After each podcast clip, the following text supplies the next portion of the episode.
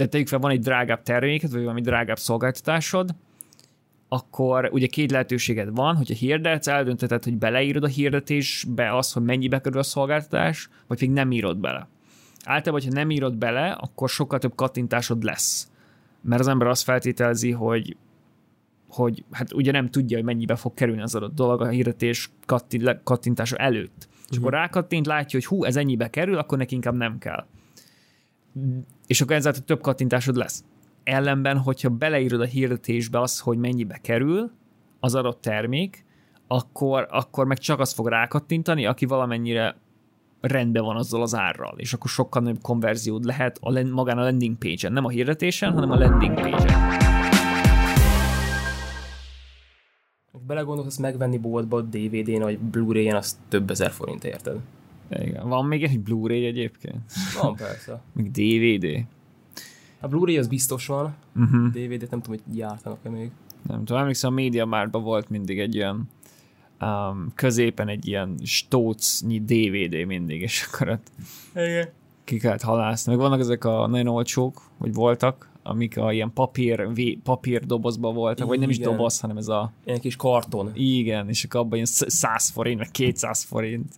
Azok olyanok is Ilyen retekfos filmek, igen. Steven Sziasztok, üdvözlünk mindenkit! Sziasztok! Ez itt uh, újból a Content Café, és a mai részben szövegírásról lesz szó. Uh, ugyanakkor előtte jött egy uh, érdekes kérdés az előző uh, illetve az előző, előtti podcast adáshoz, ahol freelancerkedéssel kapcsolatban jött egy kérdés, és úgy döntöttük, hogy ezt most megválaszoljuk ebben a podcastben. Egyébként, hogyha lenne bárkinek is bármilyen kérdés, ami így fölmerül, miközben hallgatja, vagy nézi a podcastet, azt nyugodtan írhatja akár e-mailben is, akár Facebook kommentekbe, mert megnézzük őket, és hogyha érdekes a kérdés, akkor meg tudjuk őket beszélni így így az adásban. Úgyhogy nézzük ezt a, ezt a, ezt a kérdést. Ez a nézőnk azt kérdezte, hogy freelancerként hogyan tudna besegíteni ilyen kisvállalatoknak, úgyhogy online legyenek. Tehát egyfajta online marketinget szeretne végezni, és ugye itt mondta, hogy inkább fodrászokra gondol, fogorvosokra, tehát bármilyen ilyen kisvállalatra. Mm, kis ilyen helyi igen, igen. bizniszekre. És ö, azt kérdezte, hogy hogyan tudná elérni azt, hogy ezek a kis vállalatok és cégek online legyenek. Tehát gondolt arra, hogy mondjuk egy WordPress webpage-et csinálni, vagy ilyesmi, hogy ezt, ezt hogy lehet megvalósítani. Meg, hogy egyáltalán megérnie neki ezt, a, Igen, ez, ezt van az, ebbe az egész freelancerkedésbe belekezdeni. Igen, van egy jövője. Gondolkoztam ezen a kérdésen. Egyrészt azt gondolom, hogy ez baromira, baromira megérheti az ilyen típusú, ilyen, ilyen online marketing szolgáltatások adása, mert ez gyakorlatilag az, hogy csinálsz egy weboldalt, egyrészt tudsz csinálni olyan embereknek, akiknek még egyáltalán nincs weboldaluk, olyan cégeknek, tudsz online marketinget csinálni, ami gyakorlatilag jelentheti azt, hogy a Facebook hirdetéseket csinálsz, Facebook ilyen helyi hirdetéseket csinálsz, tudsz csinálni retargetinget, az is megint egyszerű, AdWords-ot tudsz csinálni, és akkor ebbe bele lehet kezdeni, és ami nagyon érdekes, hogy ahogy én látom, Magyarországon is ez, tehát több ilyen cég épült e, e köré, sőt szerintem a legtöbb ilyen marketing ügynökség az így hát vagy nem tudom, de nagyon sok ilyen marketing ügynökség ezek, ezek köré épült, az ilyen szolgáltatások köré, hogy ilyen kis vállalkozásoknak nyújtanak ilyen alapmarketing szolgáltatásokat. Viszont Amerikában én ahogy látom, ez sokkal uh, nagyobb biznisz már abban a szempontból, hogy mekkora vízhangot kap. Tehát ott ez az egész social media marketing agency, az SMME, ez egy nagyon nagy, nagyon nagy biznisz, meg mindenki ezt akarja csinálni, meg ott egy külön iparág alakult ki e köré, hogy az emberek ezt tanítják, hogy hogyan tudsz egy közös, vagy egy, ilyen social media marketing agency csinálni. Az ilyen Ty Lopez, meg ezek. Ez tehát baromi könnyűnek hangzik, hogy oda mész ilyen helyi vállalkozásokhoz, ilyen fogorvosokhoz, fodrászokhoz, meg ilyenekhez, és, és meggyőződ őket, hogy van értelme gyakorlatilag az internetnek, meg van értelme az interneten marketingezni magad. És akkor csinálsz nekik weboldalt, és esetleg csinálsz nekik Facebook kampányokat, AdWords, fiókot kezelsz, ilyesmi, és ez tök könnyűnek hangzik, csak a gyakorlatban nekem volt ilyen ismerősöm, aki ezt elkezdte csinálni, vagy próbálkozott vele, és ő azt tapasztalta, hogy tehát oké, okay, oda megy ezekhez a cégekhez, próbálja meggyőzni őket, hogy van értelme egy weboldalt csinálni, vagy ha már van weboldal, akkor van értelme egy újat csinálni, van, van értelme Facebookon hirdetni, stb. de azt a választ kapta nagyon sokszor, hogy nem akarnak növekedni ezek a cégek. Hogy nem akarnak, a fogorvos nem akar több új ügyfelet, uh-huh. mert egy nap megvan, hogy nem tudom, tud bánni, nem tudom, 5-10, nem tudom, 10 ügyfele mondjuk, annyi fel bele neki egy nap, és az megvan neki. Tehát ő nem akar több ügyfelet szerezni, akármennyire tudna Facebook hird, Facebookon hirdetni, és akkor jönnének az ügyfelek. Tehát, sokszor, tehát ez az ismerősöm ez, ez sokszor ebbe ezzel találkozott, hogy az nagyon sok ilyen kis vállalkozás az nem véletlenül kicsi. Tehát azért kicsik, mert nem akarnak nagyobbak lenni, és ezzel nem gondolom, hogy gond lenne, csak ez nyilván neked gond, hogyha te meg szeretnél, szeretnéd eladni a növekedésnek az ötletét, hogy mennyire jó dolog növekedni. Szerintem én ezért nem vágnék bele ilyesmibe egyébként, mert, mert innen kezdve, hogyha ezzel találkozol, és szerintem sokszor lehet ezzel találkozni, hogy az, a cég egyszerűen nem akar növekedni, akkor meg kell győznöd őket arról, hogy de akarjanak növekedni, viszont ahogyha én csinálnám ezt, a, ezt az online marketing freelancerkedést ilyen kis vállalkozásoknak, akkor valószínűleg rá specializálódnék valami konkrét dologra, kifejezetten, ha hirdetésekről van szó, akkor valaki kifejezetten Instagramra állt rá, Instagram hmm. hirdetési fiókkezelésre, meg Instagramos, Instagram marketingre, az egy működő, működő dolog lehet. Meg igen, tehát van igény arra például, hogyha tudsz profi WordPress weboldalakat csinálni, amik jól néznek ki, technikailag jók, kicsit értesz a kereső optimalizáláshoz, esetleg szövegi, szöveget is tudsz valamennyire írni, akkor ezekre baromi nagy igény van, mert gyakorlatilag akkor egyedül uh, tudod kezelni egy ilyen kis vállalkozásnak teljes marketingét, amire szüksége van mert ilyen nagyon sok kis vállalkozásnál nem kell olyan nagy marketing tevékenység, csak legyen a weboldal, ami nagyon jól működik, valami hirdetési fiók, az is legyen tesztelve, legyen kezelve, és ezt szerintem nem olyan nehéz ebbe így beletanulni, úgyhogy szerintem ez egy, ez egy jó ötlet lehet. Te mit gondolsz, Dani? Hát igazából hogyha én is lemennék a sarki fodrászhoz, és mondanám, hogy marketing ezek nekik, szerintem ők is szkeptikusak lennének. Mert hogy nem véletlenül helyi, nem véletlenül kicsi. Tehát, hogy ők megvannak, megvan a bevételük, jól, jól megélnek, és igazából se az üzlethelység, se az alkalmazottak száma nem, nem megfelelő arra, hogy több, hogy több ügyfelük legyen. De ugye volt a kérdés egy második fele is, hogy hogyha ez mondjuk nem, nem annyira jó ötlet, akkor milyen irányba mozduljon el, mit lehetne még tanulni, hogyha, hogy a jövőben is ez kamatoztatni tudja a tudását marketingben. Annak vagyok a nagy híve, hogy megéri specializálódni, uh-huh. Főleg marketingben, mert annyi terület van, és a legtöbb ember azt szerintem ilyen generalista, vagy egy ilyen mindenhez ért valamennyire. Tehát nagyon sok ilyen, ilyen online marketing szakértő van, ami ami így azt jelenti az ő esetükben, hogy össze tudnak dobni egy WordPress weboldalt, ami nem tökéletes, uh-huh. csináltak már csomó Facebook kampányt, tehát hirdettek Facebookon, tudnak uh, hír, uh, Google Ads fiókot kezelni valamennyire, picit tudnak szöveget írni esetleg, de, de ugye ennyi. De valamiben abból is sok van, nem? E- ezt mondom, hogy ebben Aha. nagyon sok van, és hogy én szerintem ezért nem éri meg az ilyesmit csinálni, mert, mert hogyha minden ezért ez picit, akkor ilyen emberben nagyon sok van, meg az a baj, hogy én nagyon alap dolgokkal foglalkozom, bár csak tényleg a, a saját véleményem, akkor olyan, olyan emberekkel kell tárgyalnod, mármint aki, tehát olyan embereket próbálsz um, uh-huh. megszerezni ügyfélnek, akiknek vagy semmi tudások nincs marketingből, vagy pedig nagyon kevés. És az bizonyos uh, tehát valakinek, például én is így vagyok, hogy én jobban szeretek olyan emberrel beszélni marketingről, aki érti a marketinget. Nem pedig egy olyan ember, akinek fogalma sincs az egészről, és nem érti, és teljesen fel kell hozni őt a nulláról. Uh-huh. Tehát egyrészt ez, a, ez maga ez a frusztráció, hogy felhoz nulláról, meg nem érti, meg ez miért ennyibe kerül, ez miért nem eljön egyszerű, stb. Ez a frusztráció nekem nem kéne, meg az se, hogy sok ember törődik, sok ember célozza meg ezt a nagyon kis cégeket online marketing szolgáltatásokkal, ezért nagy a, ezért nagy a verseny, és lehet, hogy nem tudsz olyan jó árakat elkérni. Én szerintem, a, amit én is csináltam, meg ami nekem működött, meg így működik, az az, hogy aztán nyilván ez nem olyan könnyű, de hogy megtanulsz úgy alapjába véve megtanulod a marketinget, meg úgy tényleg egy, egy stratégiai szinten megérted a marketing alapokat, aztán pedig megtanulsz valamilyen más szakmát ami mondjuk nem annyira divatos, vagy ahol a, azt sejtett, hogy az emberek nem tudják, hogy kell marketingezni, vagy unalmas, vagy ilyesmi, és akkor szépen próbálsz, próbálod így ötvözni a kettőt. Tehát próbáld összehozni azt, hogy érted a, a, a marketinget is, meg érted azt az adott szakmát.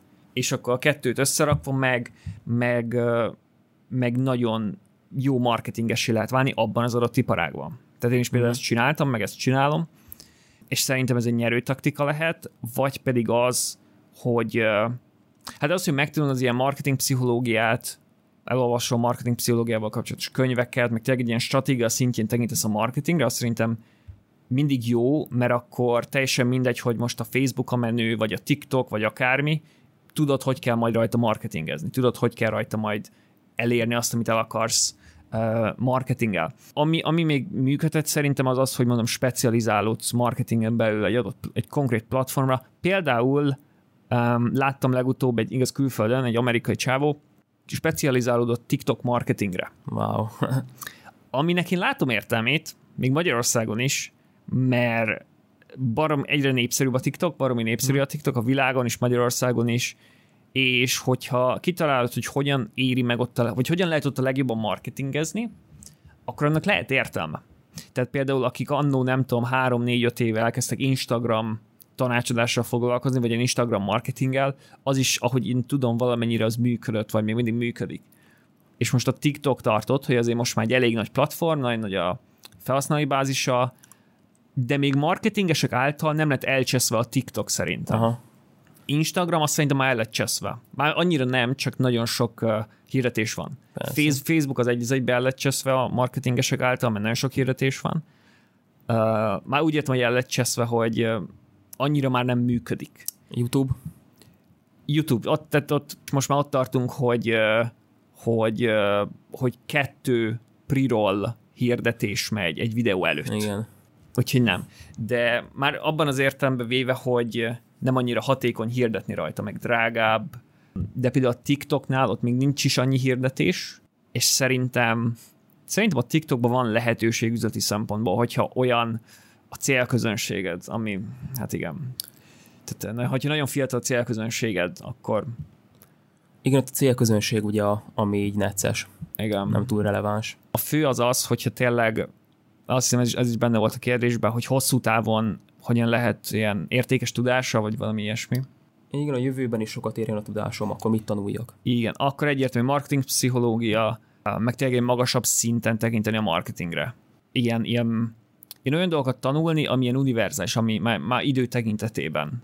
Tehát ilyen időtálló, ami 20 éve is ugyanúgy működött, meg most is, annyi, hogy 20 éve más marketing csatornák voltak, mint most. Szerintem ezzel akkor meg is válaszoltuk a, a kérdést. A, amin szerint, mint múlik a dolog, hogy mert erre biztos van igény az ilyen típusú freelancerkedésekre, csak észre kell venni, hogyha valaki, tehát ha kopogtatsz az ajtókon, akkor észre kell venni, hogyha az adott személy, vagy az adott cég az szintén nem akar növekedni. Mert ha nem akar növekedni, akkor nem fogsz tudni eladni neki marketing szolgáltatásokat. Ez az egyik dolog, a másik meg én megfontolnám, hogy specializálódjak valami konkrét platformra, vagy pedig olyan módon specializálódnék, hogy marketinget összevonom valamilyen iparággal és akkor foghatsz bármilyen iparágat, vagy bármilyen olyan szakmát, ami még érdekel, és akkor alapvetően arra fókuszálsz, és mellette a marketingre, és akkor azt összefonod, és akkor ott egy nagyon jó, ott elérted azt, hogy, hogy, hogy értékes tudásod lesz. Meg egyébként, és akkor ez egy jó átvezető lehet, a szövegírás. Szerintem az egy olyan terület, ahol ami az a marketingnek egy ilyen alap része, tehát mindenhol van szövegírás. Igen. Ezt mindenhol kell csinálni, teljesen mindegy, melyik részével foglalkozol a marketingnek szövegírás, az úgy mindenhol megjelenik, és hogyha szövegírás tanulsz, egyrészt abból jól meg lehet élni, hogyha nagyon jól csinálod, meg, meg tényleg azt, azt tudod alkalmazni, bizt, az a jövőben az, az mindig értékes lesz egy jó szövegíró. Ez a szövegírás, ez nagyon sokszor előkerül marketingben, ez egy elég tágfogalom, de ugye alapvetően itt arról van szó, hogy ugye webes tartalmat gyártunk, írunk, szerkeztünk, és ugye az online világ előretörésével egyre több tartalom lett, tehát tényleg gyakorlatilag úszunk most már az online tartalomban, és ugye itt nagyon eltudott a felé a hangsúly, hogy minél minőségibb cikkeket írjunk. Tehát nem csak azt, hogy írunk valamit, hanem hogy minél jobb legyen, minél olvasmányosabb legyen, minél több emberhez eljusson. És ugye ez kell egy nagyon jó szövegíró, hogy ez, ez így létrejöjjön. És ö, arra vagyok kíváncsi, hogy szerinted milyen egy jó szövegíró, milyen skillek kellenek ahhoz, hogy valaki tényleg minőségi cikket tudjon mondjuk írni? Um, most ez nehéz, mert én nem mondanám magam kifejezetten jó szövegírónak, um, de az biztos, hogy um, ugye én is írok szövegeket, nem az ilyen um, um, nem az ilyen direct response uh, típusú szövegeket, de, de például esettanulmányokat, SEO-s cikkeket, ilyesmi, és szerintem a mindenképp kell, hogy ismerd minél jobban a célközönséged, tudd azt, hogy nekik milyen, milyen problémáik vannak a célközönségnek, mire van szüksége, milyen nyelvezetet használ a célközönséget. Tehát szerintem a szövegírás az, az egy az egybe a célközönségről szól. Egy ilyen magasabb szinten. A másik része pedig szerintem az, hogy mennyire ismered az ilyen nem taktikának mondanám, sok inkább egy ilyen módszereket, hogy hogyan lehet jó, jó, jó szöveget írni. És akkor ebbe bele tartozhat mondjuk a storytelling, hogy el tudsz-e mondani egy, vagy ha mondjuk adnak neki egy, egy valami unalmas sztorit, vagy valami teljesen unalmas tényt, vagy valami unalmas dolgot, akkor abból tudsz-e valamilyen olyan sztorit varázsolni, ami érdekes, aminek van egy eleje, van egy közepe, van egy vége, és így az ember így végig, végig akarja olvasni, mert gyakorlatilag minden szövegírás arról szól, hogy, hogy elkezdi olvasni az ember a, a szöveget, elolvassa, ugye elolvassa először a címet, teljesen mindegy, hogy könyvről beszélünk, cikkről, teljesen mindegy, még először a címet elolvassa a, a, a fogyasztó, ugye, és, és a cím alapján eldönti, hogy ő akarja tovább olvasni a szöveget. Ha jó a cím, akkor, akkor tovább olvassa a, a szöveget a, a, az olvasó aztán meg elolvassa az első bekezdést. Hogyha az is jó, akkor megint tovább olvassa. Hogyha az is jó, aztán megint tovább olvassa. Tehát az egész szövegírás így arról szól, hogy, hogy elvidd az olvasót egy ilyen, hát egy ilyen utazásra, vagy egy ilyen elvidd arra a gondolat síkra, ami, amit te itt szeretnél lekommunikálni mm. felé, aztán még a legvégén, hogyha végig veled maradt az olvasó, akkor megtegye azt a lépést, ami, ami, amit szeretnél. És akkor ez valamikor valamikor ez, hogyha valami ilyen direct response-os uh, copywriting, vagy ilyen szövegírásról van szó, akkor lehet az, hogy iratkozz fel az e-mail listára, vagy, vagy vedd meg az adott terméket, vagy pedig csak kommentelj valamit, vagy ilyesmi. Úgyhogy mondom, szerintem a, a jó szövegíró ezzel a kettővel rendelkezik, egyrészt a célközönséget ismeri a lehető legnagyobb mértékben, a másik pedig az, hogy ismeri az ilyen a, a szövegírási technikákat, ami, ami, tehát ami kell ahhoz, hogy tudjál egy olyan szöveget írni, ami, ami, ami érdekes, uh-huh. technikailag, hogy néz ki a szöveg. Aha, és ezeken túl tartalmilag mondjuk a szakmai részt azt így milyen arányban kell tudni? Tehát, hogy mennyire kell mondjuk marketingesnek lenni, és tudni ezeket a szövegírási metódusokat, és mennyire kell ilyen szakmai, technikai szakembernek lenni? Attól függ szerintem, hogy milyen típusú szövegről beszélünk. Tehát, ha mondjuk beszélünk egy, egy értékesítési oldalról, egy ilyen sales page-ről, ott nem feltétlen kell olyan brutálisan nagyon ismerni azt, hogy mi az, amit árul az adott cég, uh-huh. vagy hogy szakmailag hogyan működik az ő megoldásuk. Tehát ott ezen a szinten nem ez a fontos, ott inkább az a fontos, hogy csak úgy nagyjából megértsd, hogy mit árulnak, mi az, amit el kell adnod, és és ismerd a célközönségednek az ilyen nyomógombjait, hogy milyen problémák vannak a célközönségben, milyen igények vannak, milyen, ugye, milyen vágyak vannak, és inkább ezeket kell ismerned, és akkor ez alapján tudsz írni egy szöveget. Uh-huh. Ellenben, és ugye ez, a, ez az egész funnelnek, vagy, vagy ugye én pipeline-nak szoktam hívni, tehát az egész pipeline-nak ez a legvégén van, ami közel van a saleshez. Aztán minél inkább távolodunk ki vagy megyünk távolabb a sales-től, a, a pipeline-on kívül, vagy a funnelen följebb, akkor, akkor egyre jobban kell ismerni a, az ilyen szakmai dolgokat. Tehát például egy, egy valami top of the funnel tartalomnál, ami ugye általában azért top of the funnel, mert nem a, nem a cégről szól, hanem az ügyfélről szól, és az ügyfélnek a helyzetéről, ott, ott érteni kell az adott ügyfélnek a, a szakmai dolgait, vagy a szakmai kihívásait, ott már nem elég az, hogy, hogy tud, hogy milyen problémája van, és akkor neked ez, a megoldásod rá, hanem ott már milyen, mélyebben ismerik a problémát, ott már a, a probléma gyökereiről kérni, hogy miért van ez a probléma, hogy alakult ki, tehát ott már kezd a szakmai tudás, ami mondjuk egy ilyen általános szövegírónál nem, nem feltétlen van meg. Úgyhogy, úgyhogy mondom, itt attól függ az egész, hogy, hogy a funnelben milyen, tehát hogy top of the funnel tartalomról van szó, valami CSS tartalom, tartalomról van szó, és és meg hát nyilván, hogyha ilyen B2B-s dolgokról beszélünk, ahol megint csak uh, ilyen sokkal komplexebb dolgokról van szó, ott, uh, ott, ott megint csak ismerni kell a technikai részleteit a, a terméknek. Ugye nem csak egyféle szöveg van, tehát nem egy ilyen univerzális, hogy szöveget írunk, és akkor csak egyféle szöveget írunk, hanem ugye van több típusa, több fajtája van, és hogy ö, esetleg föl tudjuk ezt is sorolni, hogy konkrétan milyen fajta szövegek vannak.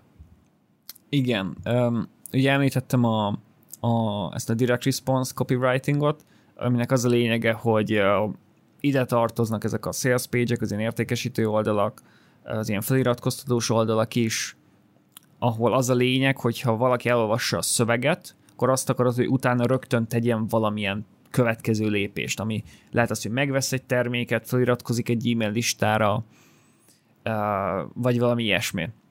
Ez az egyik ilyen legnépszerűbb, így szövegírók tekintetében szerintem. Aztán vannak az ilyen általánosabb szövegírói tevékenységek, hogy például uh, ilyen content writingnak vagy tartalomírásnak szoktam mondani, például az esettanulmányok uh-huh. írását, ugye azt is, azt is meg kell csinálni valakinek, de az talán ilyen, kis, talán ilyen lightosabb tartalom, aztán ugye a, ide tartozik mondjuk a, a tartalomíráshoz a, a, az SEO szövegírás, amikor keresőoptimalizált tartalmakat írsz, bár ott is egyébként vannak erről vélemények, amivel valamilyen szinten egyet lehet érteni, hogy nem nincs olyan, hogy, hogy SEO szövegírás, hanem olyan van, hogy jó szövegírás, uh-huh. és az lesz rankolva majd a Google-be. Uh, és ezt meg lehet érteni, mert ugye ezt beszéltük is régebben, hogy amikor kereső-optimalizált tartalmat írsz, akkor azt igazából nem a Google-nek írod, hanem azt az olvasónak írod. És hogyha az olvasó, olvasó számára az egy jó tartalom, akkor valószínűleg a Google számára is jó tartalom lesz de ettől függetlenül szerintem vannak az SEO-nak olyan elemei, ilyen nagyon tehát olyan, olyan szövegírói részei, ami, ami azért jó, hogyha tudsz róla. Több nem is, de mondjuk annyira keres optimalizálsz, hogy csinálsz egy nagyon jó, egy nagyon mély kulcsszókutatást, és berakod a, a kulcsszót a címbe és akkor már is sokkal, a Google-nek is sokkal könnyebb megérteni, hogy akkor mi ez a cikk. De mindegy, csak ezt akartam mondani, hogy, hogy valaki szerint nincs olyan, hogy külön SEO szövegírás. Aztán van olyan, hogy hát ezt nem tudom milyen kategóriába lehetne sorolni, akik a hirdetési szövegeket írják, az ilyen hirdetési szövegíró, ugye Google Ads, Facebookon írják ezeket a szövegeket, ami azért érdekes, mert azok a szövegek ugye általában rövidebbek, ugye Google mhm. Ads-en is, ami megjelenik szöveg, az egy nagyon ilyen pár szó, vagy egy mondat, ugye, ami alatta van, de tehát nagyon kicsi, rövid a szöveg, de nagyon fontos, hogy mi van a szövegen vagy mi, mit, mit fogalmazol bele a szövegön, mi az, amit lekommunikálsz a szöveggel, mert azon múlik, hogy valaki most rá fog kattintani a hirdetésedre, vagy nem fog rá kattintani. Meg ha egyet tovább megyünk, az is fontos, hogy milyen típusú embereket vonz a, a hirdetésnek a szövege. Mert azzal is uh, rosszul lehet járni, hogy nem feltétlenül az a jó, hogyha minél többen kattintanak a hirdetésedre, mert hogyha rossz emberek kattintanak rá, akik nem a célközönséget betartoznak, akkor azok rákattintanak a hirdetésre, gyakorlatilag fizetsz a hír, kattintásért, aztán pedig szépen elmennek az oldalról, mert, mert számukra nem releváns az, ami azon a landing page-en van. És például most ezt így gyors meg lehet említeni, hogy ha egy Google Ads-be vagy egy Facebookon a hirdetési szövegbe beleírod azt, hogy tehát tegyük fel, van egy drágább terméket, vagy valami drágább szolgáltatásod, akkor ugye két lehetőséged van, hogyha hirdetsz, eldönteted, hogy beleírod a hirdetésbe azt, hogy mennyibe kerül a szolgáltatás, vagy pedig nem írod bele általában, hogyha nem írod bele, akkor sokkal több kattintásod lesz. Mert az ember azt feltételezi, hogy hogy hát ugye nem tudja, hogy mennyibe fog kerülni az adott dolog a hirdetés kattintása előtt. Uh-huh. És akkor mhm. rákattint, látja, hogy hú, ez ennyibe kerül, akkor neki inkább nem kell. És akkor ezáltal több kattintásod lesz. Ellenben, hogyha beleírod a hirdetésbe azt, hogy mennyibe kerül az adott termék, akkor, akkor meg csak azt fog rákattintani, aki valamennyire rendben van azzal az árral, és akkor sokkal nagyobb konverziód lehet a, magán a landing page-en, nem a hirdetésen, hanem a landing page-en. És emi, emiatt ez így jobban megérheti. Például. Uh-huh. Oké, okay, tehát az ilyen hirdetési szöveg, szövegírásban ez az érdekes, hogy ez pénz múlik ezen konkrétan közvetlenül ezen múlik a pénz, hogy, hogy, hogy milyen, milyen szöveget írsz, mennyire teszteled ezeket a szövegeket, ugye ez is egy külön, külön szakma, ugye. Az, azt is mondhatjuk, igen, szövegírásnak, hogy aki a social posztokat rakja, igen, az talán könnyebb. Az talán könnyebb. Blog, blog szövegírás, hát az is ez a, ez a content writing típusú igen. dolog. Ez, e, blog szövegírás az lehet, hogy valamelyik, valamilyen eset, esetben megegyezik az SEO szövegírással, mert ugye azért van a blog. Ugye említetted még a pipeline marketingnél, van az eset tanulmány, és ez is ugye benne van a pipeline-ba. Hogyan lehet ilyen eset tanulmányt írni? Én úgy, úgy szoktam többféleképpen lehet, én szerintem úgy a leghatékonyabb, hogyha csinálsz egy interjút az ügyféllel, úgy is lehet esettanulmányt írni, hogyha nem csinálsz interjút az ügyféllel, csak így, ami a, amit már eleve tudsz a, a, az együttműködésről, és akkor úgy az alapján megírod, de, de szerintem sokkal jobb, hogyha ügyféllel beszélsz, megkérdezed, hogy, hogy mert egyébként ez arra is hogy ilyenkor egy csomó insightot kapsz az ügyféltől, ami nem csak az esettanulmány miatt jó, hanem úgy amúgy is, így a, a marketingnek, hogy megkérdezed, hogy miért, ugye miért minket választott az ügyfél, hogyan, hogyan talált meg minket, és akkor tényleg hagyjad, hogy a saját szavaival elmondja, hogy milyen szolgáltatást kap tőlünk. Mert az is adhat ilyen, egy ilyen plusz információt, hogy az ügyfél hogy fogalmaz, hogy ő mit érzékel abból, amit mi adunk neki. Mert akkor megvan az, hogy mi tudjuk, hogy mi ezt adjuk neki, de az ügyfél fejében meg lehet, hogy valami tök más, vagy más perspektívájában, hogy más szavakat használ, más, hogy fogalmazza, ilyesmi és akkor így meginterjúzod, meg csinálsz egy interjút az ügyféllel, és, és akkor, és akkor ezzel például megérd az, az esettanulmánynak a, a szövegét. Tehát mesélted, hogy a, az SEO szövegírásnál igazából vannak olyan vélemények, hogy csak írjunk egy jó szöveget, és igazából a Google az, az úgy is szeretni fogja és rankolni fogja. De hogy itt mégis mire kell figyelni itt SEO szövegírás közben? Ami mostanság erről az egész SEO szövegírásról mostanság egyre inkább kezdem azt gondolni, hogy az az egyetlen, tehát az a legfontosabb, hogy maga a kult szó jó legyen. És hogy a kult szó az, azt már kigondold azelőtt, hogy megszületik a cikk. Tehát vagy eleve úgy csinálsz tartalmat, hogy keresel egy jó kult szót, és akkor arra csinálsz tartalmat, de ilyenkor bejött az a baki, hogy talált egy kult szót, tök jó search volume van, lehetne rá rankolni egy, egy cikket, de de nem tudsz róla, tehát nincs meg az a, az, a, be, az a belső tudás, vagy nincs, a cégen belül nincs meg az a tudás, hogy tudjál egy nagyon jó cikket írni rá. És akkor ilyenkor, enne, ilyenkor vagy kiszervezed ezt a szövegírás, de akkor az, hogy te jó munkát akarsz, akkor az drága lesz, akkor az annyira nem éri meg.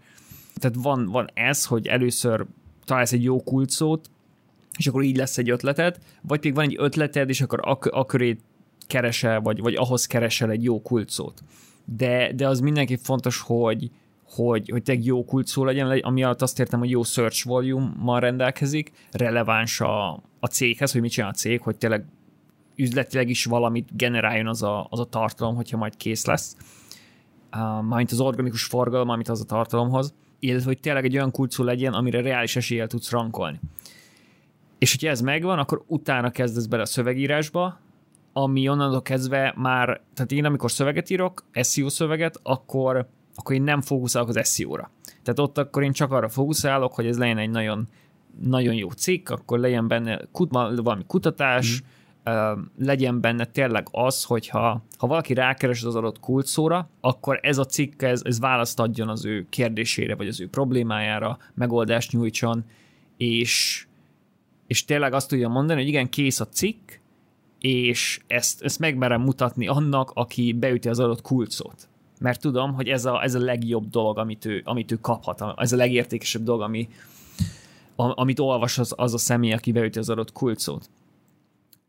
És akkor, de tehát mondom, a leg, legelején foglalkozok SEO-val, tehát mielőtt dolgozok a cikken, a legelején uh, keresek egy kulcot, egy jó kulcot, aztán abban a leg, mert ugye ez a, ez a több idő, amíg írod a cikket, akkor én nem foglalkozok SEO-val, mert nem akarom ott a fejembe, nem akarok azzal foglalkozni, hogy most milyen gyakran van meg a kult szó a cikkbe, meg akkor, akkor tehát ilyenekkel nem akarok foglalkozni, hanem majd csak a legvégén, amikor kész van a cikk, amikor már azt mondom, hogy kész, ez én nem akarok többet írni, akkor megnézem, hogy, hogy, és itt sokkal inkább azt nézem, hogy nem ecsesztem el valamit a cikkben, ami meg fogja majd gátolni, hogy én jól rankoljak az adott kulcsszóra hogy mondjuk véletlen nem raktam bele bár ez véletlen nem lehet, de 32-szer nincs benne a kult szó uh-huh. egy, nem tudom, ezer szavas cikkbe, vagy tehát érted, valami nincs benne valami olyan extrém dolog, ami miatt elcseszném a lehetőségeimet, hogy, hogy rankoljon a, a Google-be.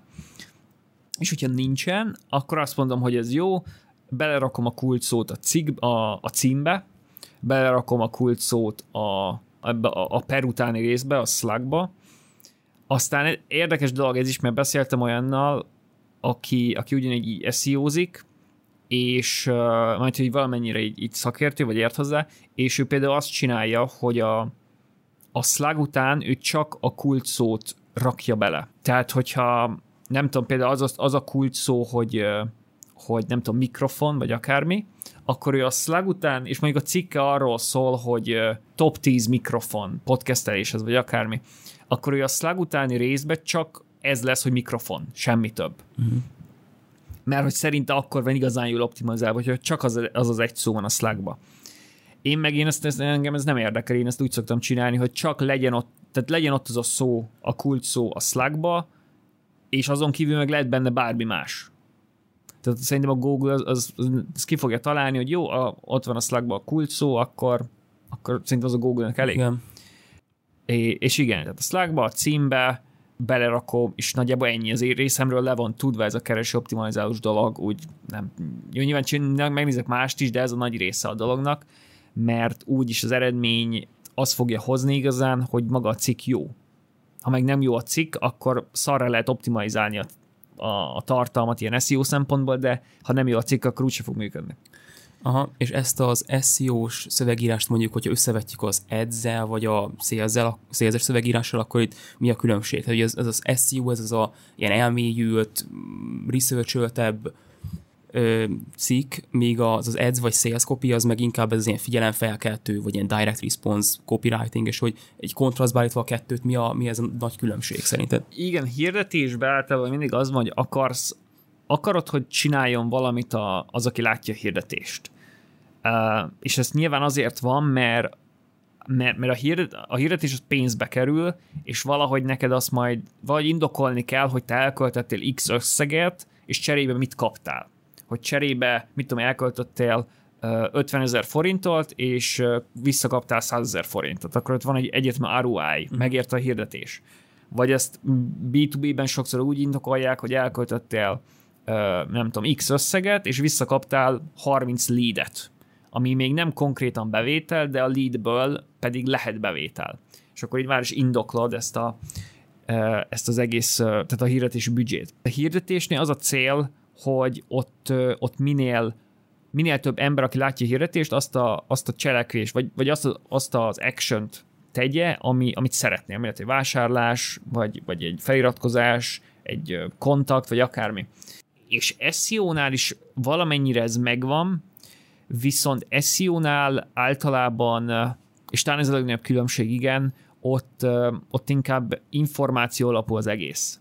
Tehát míg míg hirdetéseknél sokszor ott az érzelmekre játszol rá, hogy ott megtalálod azokat az érzelmi nyomópontokat, fölkínálod a bemutatod röviden a problémát, aztán mutatsz neki egy, egy illetve nem is a problémával kezdesz, ugye van ez az, ez az AIDA modell, hogy mm-hmm. először kezd, kezdesz a, a, valahogy felhívod a figyelmét, aztán aztán megmutatod neki a problémát, vagy hát úgy is mondhatjuk, hogy hagyod, hogy, vagy hogy is mondjam, tehát vagy fölfested a problémát, aztán mutatsz neki egy, egy lehetséges megoldást, ugye valamilyen vágyat ébresztesz benne, aztán pedig azt mondod, hogy jó, figyelj, ez, ez volt a problémád, ez a meg, lehetséges megoldás, ez neked tetszik, akkor nyom meg ezt a gombot. És akkor a hirdet, ez a hirdetés mert ott csak ennyire van lehetőség, ott nincs idő, nem igazán van lehetőség jobban kibontakozni. De egy SEO cikkben meg az ilyen rövid típusú dolog, meg az ilyen érzelmi fókuszú dolog annyira nem működik szerintem, vagy hát ez egyetlen nem működik, mert ott az információról van szó. Általában a legtöbb kereső optimalizált, tehát a legtöbb kult szó az, az ilyen informá, illetve probléma fókuszú. Uh-huh. Tehát, hogyha valaki beüt egy kult szót, akkor akkor tudjuk róla, hogy neki van egy problémája, és szeretne rá megoldást, vagy szeretne információt kapni a problémáról. És ezért a, a legtöbb keresoptimalizált tartalmat úgy kell megírni, hogy az, az információt adjon. Um, információt adjon az olvasónak, vagy megoldja a problémáját, vagy valamilyen választási lehetőséget adjon az olvasónak. Úgyhogy, úgyhogy így, így, így ez a legnagyobb különbség szerintem, hogy, hogy hirdetéseknél ott, ott, ott sokkal inkább játszanak az érzelmek, mert ott, ott, ott meg kell ragadni, mert általában a hirdetéseknél az a, az a helyzet, hogy ott van erre egy nagyon jó szó angol, ami most nem jut eszembe, tehát hogy így félbe szakítod a, az embernek az életét, úgymond. Tehát, hogy mit valaki böngészik Facebookon, akkor nem azért, ha mondjuk én böngészek Facebookon, akkor én nem azért látok egy hirdetést, mert én akartam azt a hirdetést látni nagyon-nagyon, hanem nem, hanem azért, mert a cég, aki hirdet, ő akart, hogy én lássam a hirdetést. Tehát ő akarta, hogy elém tudja rakni az ő hirdetését. Uh-huh. És ugye ezzel valamennyire félbeszakítja az én, az én nyugodt Facebookozásomat, és ezért neki valamit te, tennie kell, hogy megragadja a figyelmemet. És ezek, ez, ez ugye csak akkor tud működni, hogyha így, ha így megnyomod ezeket az érzelmi nyomógombokat, vagy használod ezt az AIDA modellt, vagy vannak egy más modellek is, nem tudom, és ez van a hirdetéseknél. SEO-ba pedig ott arra van szó, hogy információt átadj, és, és hogy megoldj valamilyen problémát. Jó, tehát a, akkor az SEO, akkor ez az információ alapú edukatív tartalom, akkor a hirdetés meg a sales az, az, az ilyen érzelmi, nyomópontos, döntése sarkalós tartalom, és hogyan kapcsolódik ezekhez a, vagy be lehet kategorizálni még a social media posztokat? Tehát, hogy ez melyikhez tartozik, vagy ez egy külön kategória? A social media posztok azok nyújthatnak talán egy ilyen egy olyan szerepet, egy ilyen híd szerepet, hogy összekötik, mert ugye sokszor, főleg például B2B-ben valamennyire ez van, hogy B2B-ben ugye kezdjük ott, hogy minden döntés az, az valamilyen szinten ilyen érzelmi döntés, és B2B-ben viszont ez, ez érdekes, mert B2B-ben szokták azt mondani, hogy B2B-ben logikailag hoznak döntést az emberek. Uh-huh. Mert ott ugye büdzsékről van szó, ott arról van szó, hogyha arról is lehet szó, hogyha valaki rossz döntést hoz, akkor ki fogják rugni, tehát ott, ott nagy tétekkel játszanak valamikor. És ezért ott, ott nagyon fontos, hogy az ember racionális legyen, logikus legyen, de ennek ellenére bizony ott is a legvégén ott érzelmi alapon lesz döntés. Vagy lehet, hogy nem legvégén, de, de valahol ott az egész sztoriba ott megvan az, hogy az ember érzelmi alapon dönt. És a social media talán játszott egy ilyen szerepet, hogy így összeköti ezt a, a logikai dolgot az érzelmivel, hogy mondjuk hogy mondjuk gyártod a, az úgymond ilyen logikai tartalmakat a weboldalon, a blogba, gyártod a, az ilyen SEO-s dolgokat, a, a, az információt, vagy ilyen probléma megoldó tartalmakat, ami teljesen a, az embernek így a, az ember agyának a logikai részére, vagy a racionális részére van hatással, de mondjuk a social médián meg, meg minden nap beletalálkozik a nem tudom, a, a kutyás posztodba, vagy nem tudom, ami nem logikus, hanem csak így mindig lát téged, mindig, mindig ott vagy előtte, és az pedig az érzelmi, tehát az agyának az érzelmi részét tudja meggyőzni.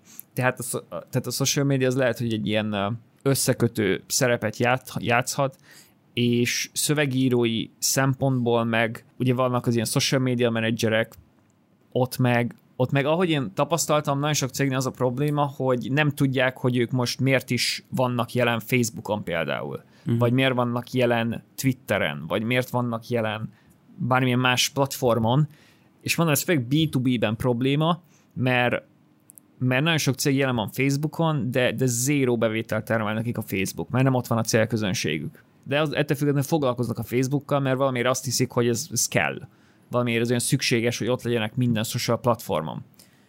És akkor nagyon sok cég ezzel bajlódik, hogy, hogy most akkor mit is csinálunk itt gyakorlatilag, mi a célunk a Facebookkal, hogy mi most engagementet akarunk generálni, mert ha engagementet akarunk generálni, akkor ne csak azt nyomassuk, hogy itt a terméken vedd meg, hanem csináljunk valamilyen engagement generáló contentet, kérdezzünk az emberektől, vagy pedig, hogy edukálni akarunk, akkor edukáljunk, és akkor az, az ilyen információ teli probléma megoldó tartalmat nyomassuk a, a social médián, és ez egy ilyen, ez egy ilyen nagy kihívás, hogy, hogy, hogy, hogy akkor milyen szerepet játszik egy, egy ilyen social, social platform egy, egy, egy marketing stratégián belül. Mert mondjuk nyilván, hogyha a célközönséged ott van az adott platformon, akkor, akkor egyértelmű ott az ott megéri lenni. de mondjuk B2B-ben, B2B-ben ezért megéri LinkedIn-en lenni, mert ott van a célközönséged. Facebookon meg már nehéz, nehezebb megindokolni, hogy miért vagy ott Facebookon, Aha, illetve értem. hogyha, igen, illetve hogy Facebookon akkor mit kell csinálni ahhoz, hogy legyen értelme um, ott, ott időt tölteni. És úgy tudom, hogy ez a storytelling, ez így, ez nagyon most pörög ilyen hülye szóval, tehát nagyon, ez nagyon fontos most, hogy, hogy legyen szó akár SEO-ról, vagy sales copy-ról, vagy akár egy social media posztról, hogy, hogy mindig legyen benne storytelling, hogy valamilyen narratívával legyen belefoglalva a maga a szöveg.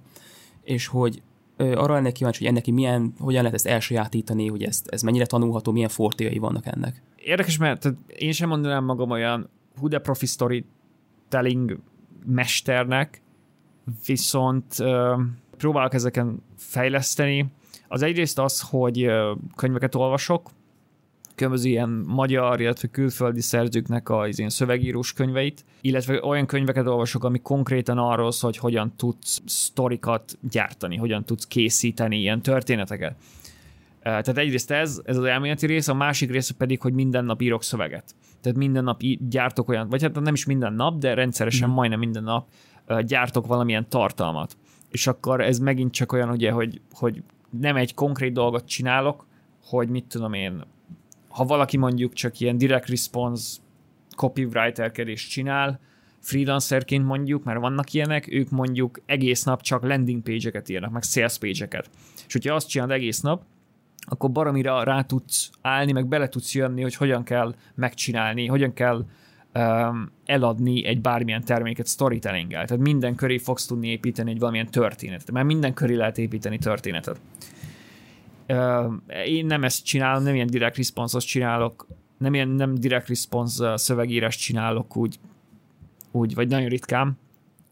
É, inkább a, amit én, én szoktam csinálni, vagy ami az én dolgom, az a, az a keres optimalizált, tehát az ilyen SEO szövegírás, akkor az ilyen általánosabb content writing, ami mondjuk egy, egy e-booknak a megírása, ami megint csak információ. Tehát mm. ez logikus. Ott, ott is van minimális storytelling, mert sokkal könnyebb olvasni a szöveget úgy, hogyha ha van benne valami történet, van valami íve az egésznek, tehát ott is van egy ilyen storytelling, de ott nem ezen van a hangsúly. Ott ilyen, ilyen az ilyen logikus tartalmaknál ott, ott, ott, ott az információ van a lényeg, legalábbis ahogy én, én tapasztaltam. Aztán írok nyilván esettanulmányokat, ott is a, a, egy nagy része az, a, az, a, az az információ átadás, de ott is van egy, egy íve a dolognak. Úgyhogy, úgyhogy ennyi. Szerintem itt a kulcs az az, hogy mindig tehát hogy meg elméleti módon tanulj, akár könyvekből, vagy, vagy tanfolyamok által, vagy ilyesmi.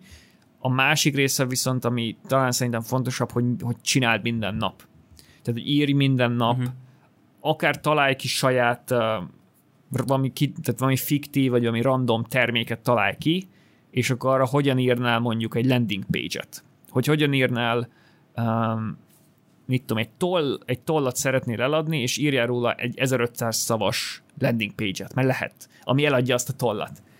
Um, és akkor kiépítesz egy sztorit, és akkor ezt, ezt, ezt lehet így, így gyakorolni szerintem. Hogyha igen, a legfontosabb az az, hogy, hogy, folyam, tehát, hogy minél többet írj.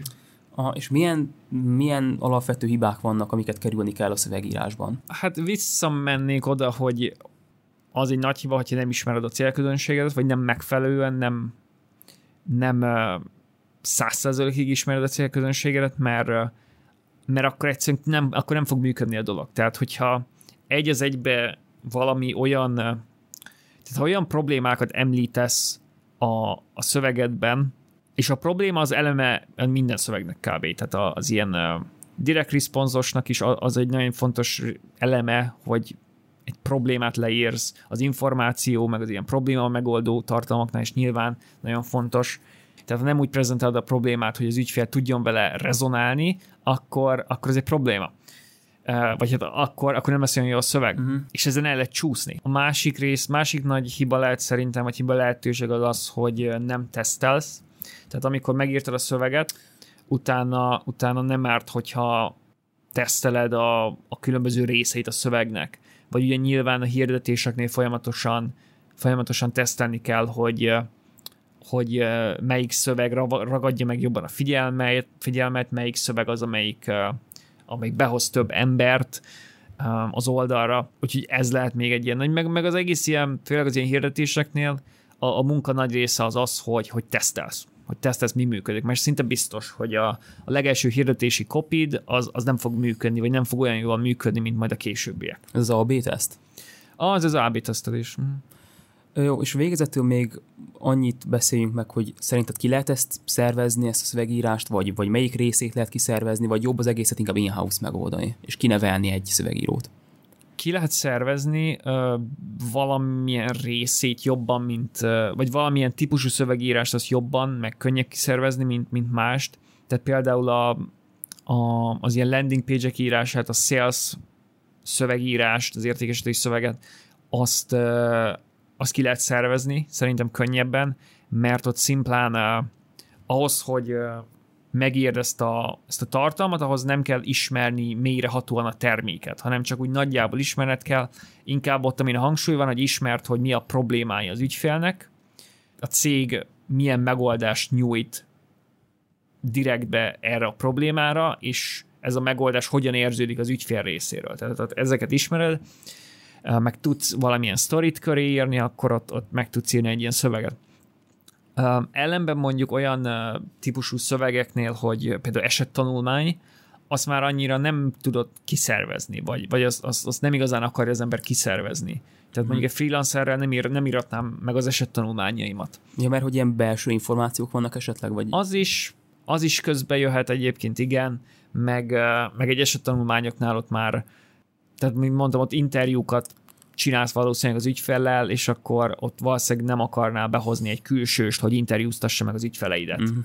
hanem inkább a, valami, valaki belsőssel ezt jobb lenne megoldani. A másik a, az ilyen blog tekintetében, vagy az ilyen tartalommarketing tekintetében pedig ott én azt tapasztaltam, hogy az ilyen top of the funnel tartalmakat azt ki lehet szervezni, főleg az olyan top of the funnel tartalmat, ami ami egy egyben nem a cégünkről szól, vagy nem, a, nem arról szól, amit árulsz, hanem teljesen az ügyfél szituációjáról szól. Tehát például, hogyha webshopoknak árulsz, vagy az e-commerce iparágban szereplő cégeknek árulsz, akkor akkor, akkor, akkor könnyebben fogsz találni egy freelancert az ilyen típusú tartalmakra. Tehát szerintem top of the funnel tartalmat azt, azt ki lehet szervezni, mert ahhoz nem kell az a mély szakmai, technikai termék, tudás. Viszont, hogy, ahogy, ahogy jövünk bejebb a, a, ahogy közelítünk a sales felé, meg a sales közelébb tartalmak felé, ahol már konkrétan arról van szó, hogy például egy szoftver esetében milyen, milyen funkciók vannak, meg konkrétan részletekben már belemegyünk, ott már szerintem egyre nehezebb kiszervezni a dolgokat, mert ott már kell, kéne az a szakmai tudás, amit uh-huh. így nem olyan könnyű átadni. De például a, a sales-nek a legvégén, vagy hát ennek a funnelnek a legvégén, hogyha egy landing page-ről beszélünk, egy sales page-ről beszélünk, azt megint csak ki lehet szervezni szerintem általában. Tehát ott a sales page-en megint, megint csak az történik, hogy rávilágítasz, hogy mi a probléma, vagy milyen problémákat tudsz megoldani, aztán mi a megoldásod, esetleg leírod a folyamatodat, beleraksz ilyen elemeket, hogy social proof, beleraksz véleményeket, hogy uh-huh. épüljön a bizalom, és, és ezt meg lehet írni úgy is, hogy nem ismered, tehát hogy nem vagy benne mélyen, a, nem, tudod, a, nem ismered a szakmai hátterét a megoldásnak, ezt úgy is meg lehet írni egy ilyen, egy ilyen um, sales page-et.